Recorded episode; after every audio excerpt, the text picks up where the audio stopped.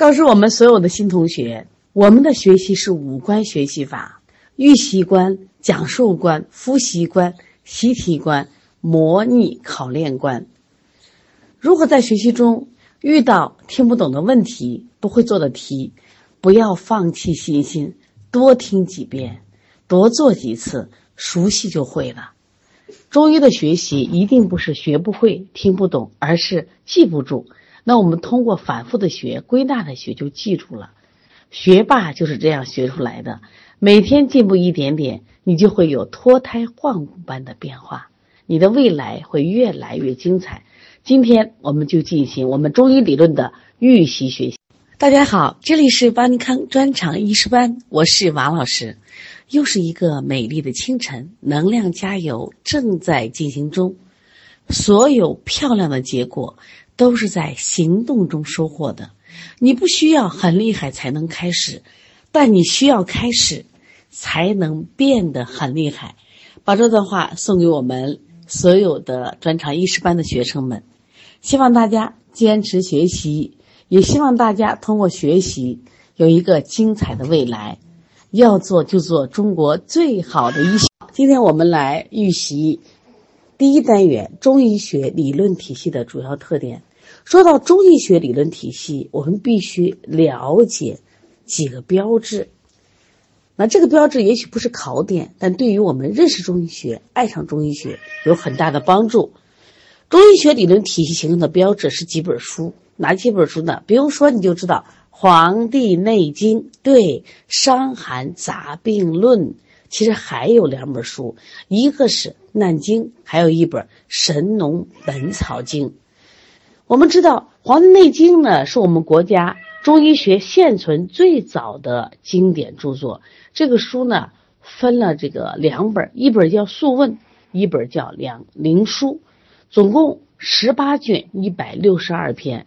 那这个书呢，大约成熟在战国到秦汉时期。《黄帝内经》这本书呀，特别重要，它构建了中医理论的基本框架，可以说是中医学形成的基础。与发展源泉，而且它里边的文字也很通俗易懂，容易学习。大家有机会的时候，其实我们可以带着大家，就是读一下《黄帝内经》。下来我们说一下《难经》，《难经》呢又称这个《黄帝八十一难经》，它实际上啊就是以提问的方式、问答的方式来探讨和论述中医的一些理论问题，包括脉诊、经络、脏腑。阴阳、病因、病机，包括针刺，这个写的也比较详细。再就是著名的《伤寒杂病论》，它的作者张仲景成书于东汉。那么这本书可以说是中医学第一部辨证论治的专著。这个书分两部分，一个叫《伤寒论》，一个叫《金匮要略》。实际上，后来我们在方剂学学的大多数方剂都出自于《伤寒杂病论》。说到了方剂的代表作《伤寒杂病论》，那么《神农本草经》可以说是我们国家现存最早的中药学专著。那么在这本书里呢，光记载的药有三百六十五种，而且根据养生、治病和药物的毒性，分为上、中、下三品。说上品的药无毒，主补气益气；中品的药有毒或无毒。主治病和补虚，下品的药有毒，主除病邪、破积聚。它就根据中药的功效，把这个药呢分成寒凉、温热以及酸苦甘辛咸五味，成为中药学四气五味的药性理论奠定了基础。刚才我们说了，中医学理论体系形成的标志就这四本书，哪四本书？一起说一下：《黄帝内经》。《难经》《伤寒杂病论》《神农本草经》，把这个书一定要记住啊！它不一定是考点，但对于我们学中医的人，一定要知道中医学理论体系形成的标志的四本书是什么。我觉得这是基本的常识，基本的中医的素养。随着社会的发展和科技的进步，中医学体系也不断的完善与发展。中医学在汉代以后进入了全面发展时期。首先就是魏晋隋唐时期出现了一系列的医家和著作，像《脉经》《是在近代的王叔和所写，这是中国第一部脉学著作。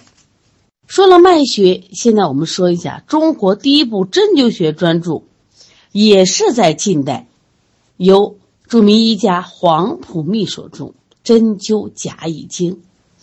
那么中医学第一部病因病机症候的专著是由谁写的？隋代的曹元芳。这个书写在公元六百一十年。另外，唐代的孙思邈写了一本书，特别了不起，中医学第一部的医学百科全书，那就是《备急千金药方与千金一方》，代表了盛唐的医学发展水平。其实，关键是孙思邈还提出了大医精诚这样的医学道德准则和追求的境界。开创了中国医学伦理学的先河。那么这个时期我们称为魏晋隋唐时期。几个著名人物你记得吗？魏晋隋唐时期几个重要的医家以及他们的著作你记得吗？王叔和的《脉经》是中医学的第一部脉学著作。近代的黄埔密写了一本《针灸甲乙经》，是中医学第一部针灸学著作。隋代的曹元芳，他这个“曹”是卵巢的“曹”啊，他写了一本书叫《逐病源候论》，是中医学第一部病因病机症候学专著。另外，我们唐代的孙思邈写了中医学第一部医学百科全书，叫《备急千金药方》和《千金一方》。到了宋金元的时期，是中国医学发展迅速。而且呢，流派纷呈的一个时期。那在这一时期，不管中药学、方剂学、针灸学，临床各科都发展迅速。在这里出现了金元四大家，哪四大家呢？你可以记到笔记本上。我刚刚说了，这个不是考点，但是这是中医的修养。我们连这些著名的医家都不知道，不行吧？好，金元时期的刘完素。完是完全的完朴素的朴，张崇正，崇就是什么？就是我们说的跟随的意思，从正气的正。李杲，一个日底下一个木。朱振亨，后人尊称为金元四大家。记住啊，金元四大家是谁呢？当然，明清时期我们出现了很多著作，最有名的李时珍的《本草纲目》这本书呢，是驰名中外的中药学著作。因为光载药是一千八百九十二种，分为十六部六十类，可见李时珍为写这本巨著花了多少的心血，踏遍了祖国的山河。那么，另外还有个人物很有名，叫什么？王清任，他写的《医林改错》，我们现在在非常有名的《血府逐瘀汤》《少府逐瘀汤》《通窍活血汤》，都是他写的。他提出了一一个观念：当有些怪病。你怎么都治不好的时候，你从淤血入手，一定是效入腹骨，就效果很好啊。明清时期是中医学深化发展阶段，也出现了很多的著名医家，像张景岳，他就是发明的《十问歌》呀；吴又可是《瘟疫论》，叶天士是《温热论》，提出了胃气营血；还有呢，薛生白湿热调变，另外吴鞠通的温病调变。了这些著名医家的名字和他的著作，虽然不做考试内容，但是我想这些医家的学术成就，这些医家的高尚情怀，这些医家为患者兢兢业业的服务的精神，值得我们这些学中医、爱中医、想从事中医的学子们的一个医生的追求。到了近代呢，出现了一个著名的医家，叫张锡存，他主要在沈阳一带活动。那么他写了一本书叫《医学中中参西录》，他可以说是中西医学融通的代表作。金元四大家那很有名啊，刘元素是韩凉派的代表人，又称为刘和坚，有电视剧演啊，就演这个呃刘和坚的故事。张崇正又称为。这个张子和，他是攻邪派的代表人；李杲、李东垣太有名了，是脾胃派的代表人，补土派的代表人。朱振亨，大家知道朱丹溪嘛？最著名的越橘丸就是朱丹溪发明的。朱丹溪被称为滋阴派，他经常说阳常有余，阴常不足。我们经常说儿童是不是这样的情况？这个观点就是朱丹溪提出来的。这四个人我们知道啊，刘完嗣、刘完素、张崇正、李杲、朱振亨。好，现在我们来看一下中医学理论体系的主要特点。记住两个点，一个是整体观念，一个是辨证论治。那么，为什么什么叫整体观念？什么要叫辨证论治呢？也就是说，我们西医看病的话，比如说你长了个白内障，那白内障，那我就干什么呀？把白内障取了就好了嘛，我别的不管。那你明天长出来，我继续取出来。但中医治病不是，他中医治病他是，他认为人体是个有机的整体，人与自然环境和社会环境都密切相关。说你这玩意儿长了个白内障，我要找你的根源去，所以我要。整体观念看人，近看长了个白内障，我远看是你吃的问题、睡的问题、气血不足的问题，还是外感流隐的问题？我要找你的原因，所以要把人置于社会环境和自然环境，这个病就治彻底了。其实我们说是从根儿来治，从根，实际上简单的说就是从根儿来治，从根源解决。好，我们现在看一下，人体是个有机的整体。体现在几个方面呢？好，人体是一个有机的整体，我们体现在五脏一体观、形神一体观，有的教材还写到精气神一体观。那么五脏一体观是什么意思呢？我们知道人体是由五脏心肝脾肺肾，六腑呢是胆胃小肠大肠膀胱三焦来组成。其实我们人体还有形体啊，形体是啥？筋脉。肉、皮、骨，还有官窍，我们眼睛、舌头、口、鼻、耳、前阴、后阴。其实我们人体的组成有五脏、有六腑、有形体、有关窍，但是它实际上是以谁为中心？对，以五脏为中心，然后配合六腑、形体、官窍，通过经络系统的联络作用，我们构成了心、肝、脾、肺、肾。五个生理系统，好，下来我们看一下什么叫形神一体观。你看西医治病吧，它只治什么？就是我看得见的有形的病。但中医不是这样，它还要治疗神。他认为形体和精神是生命的两大要素，就是有肉的我们看见的形，是不是和我们看不见的神，它是一体观。说形体和精神要既要结合，又要统一。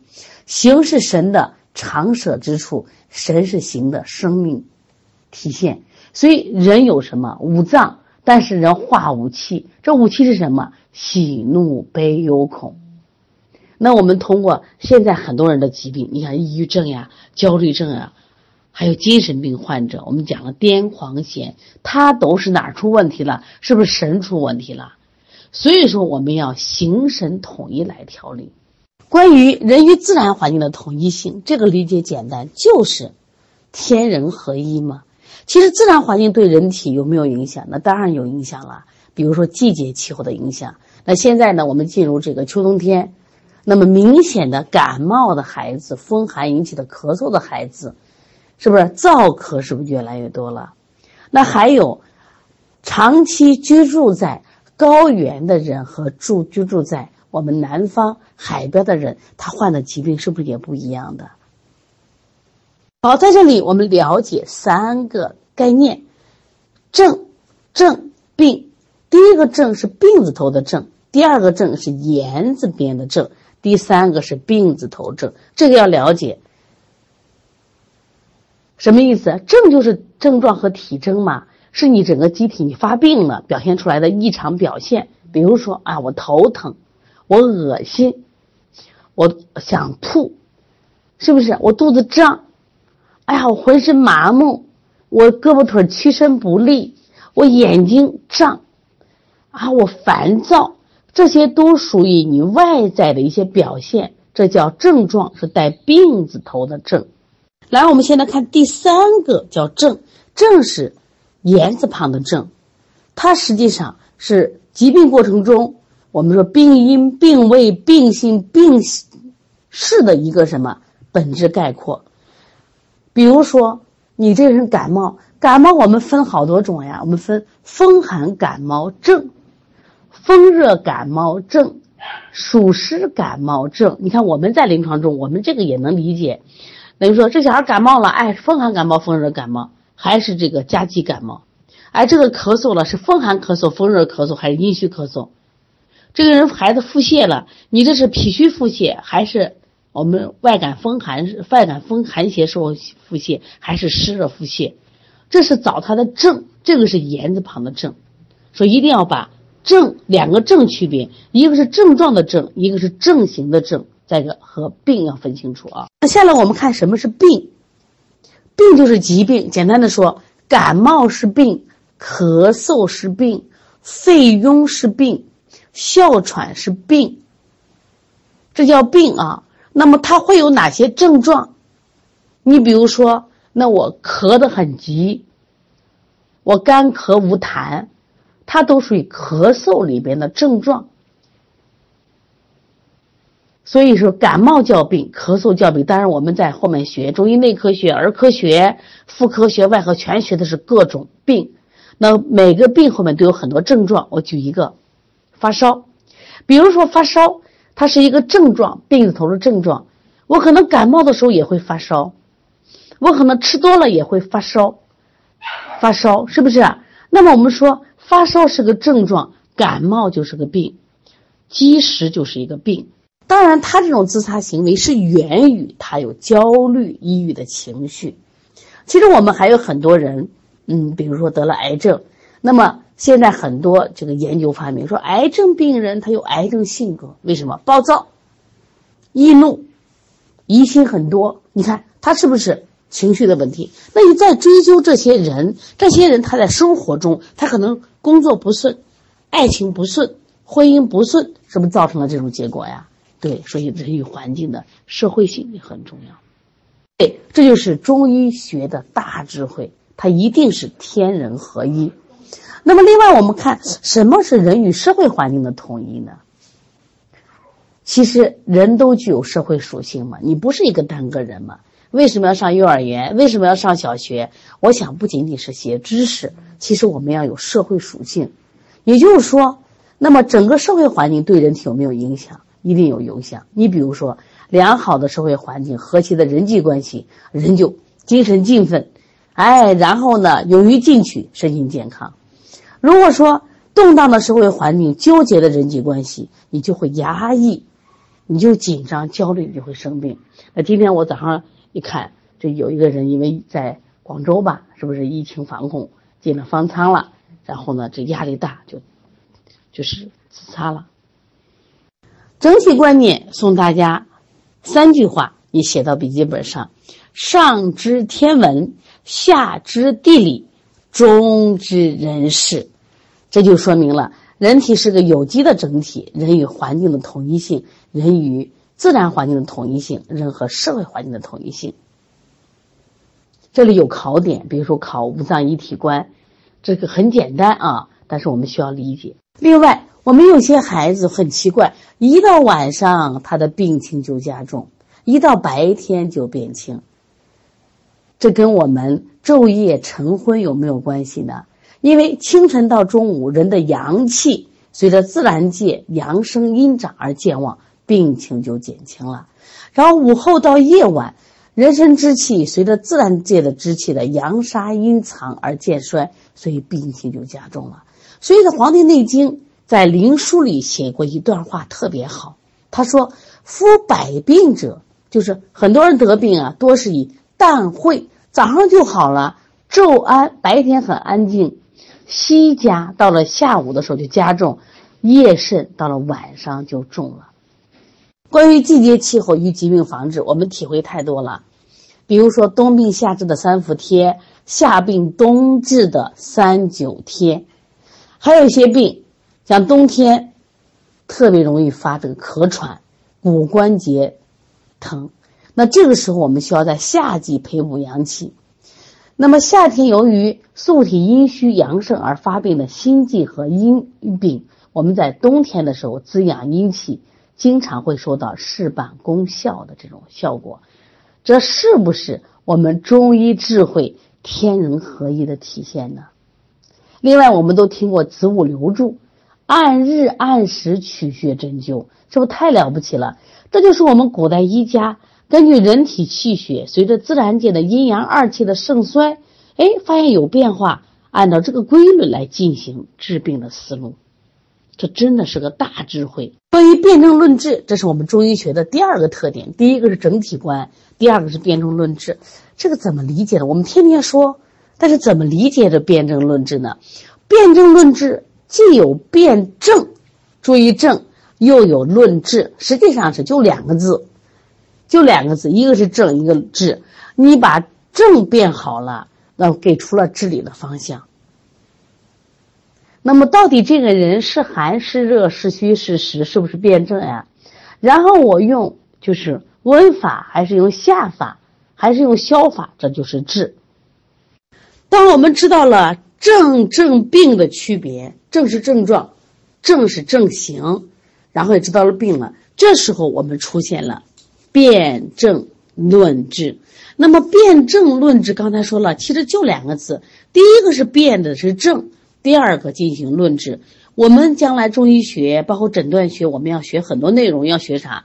四诊望闻问切。我们通过学习它以后呢，我们获得了很多的资料，然后呢，我们经过分析，我们先确立为哪种病，然后呢，病是病的哪种症，然后我再确定出我们的治疗方向，叫治。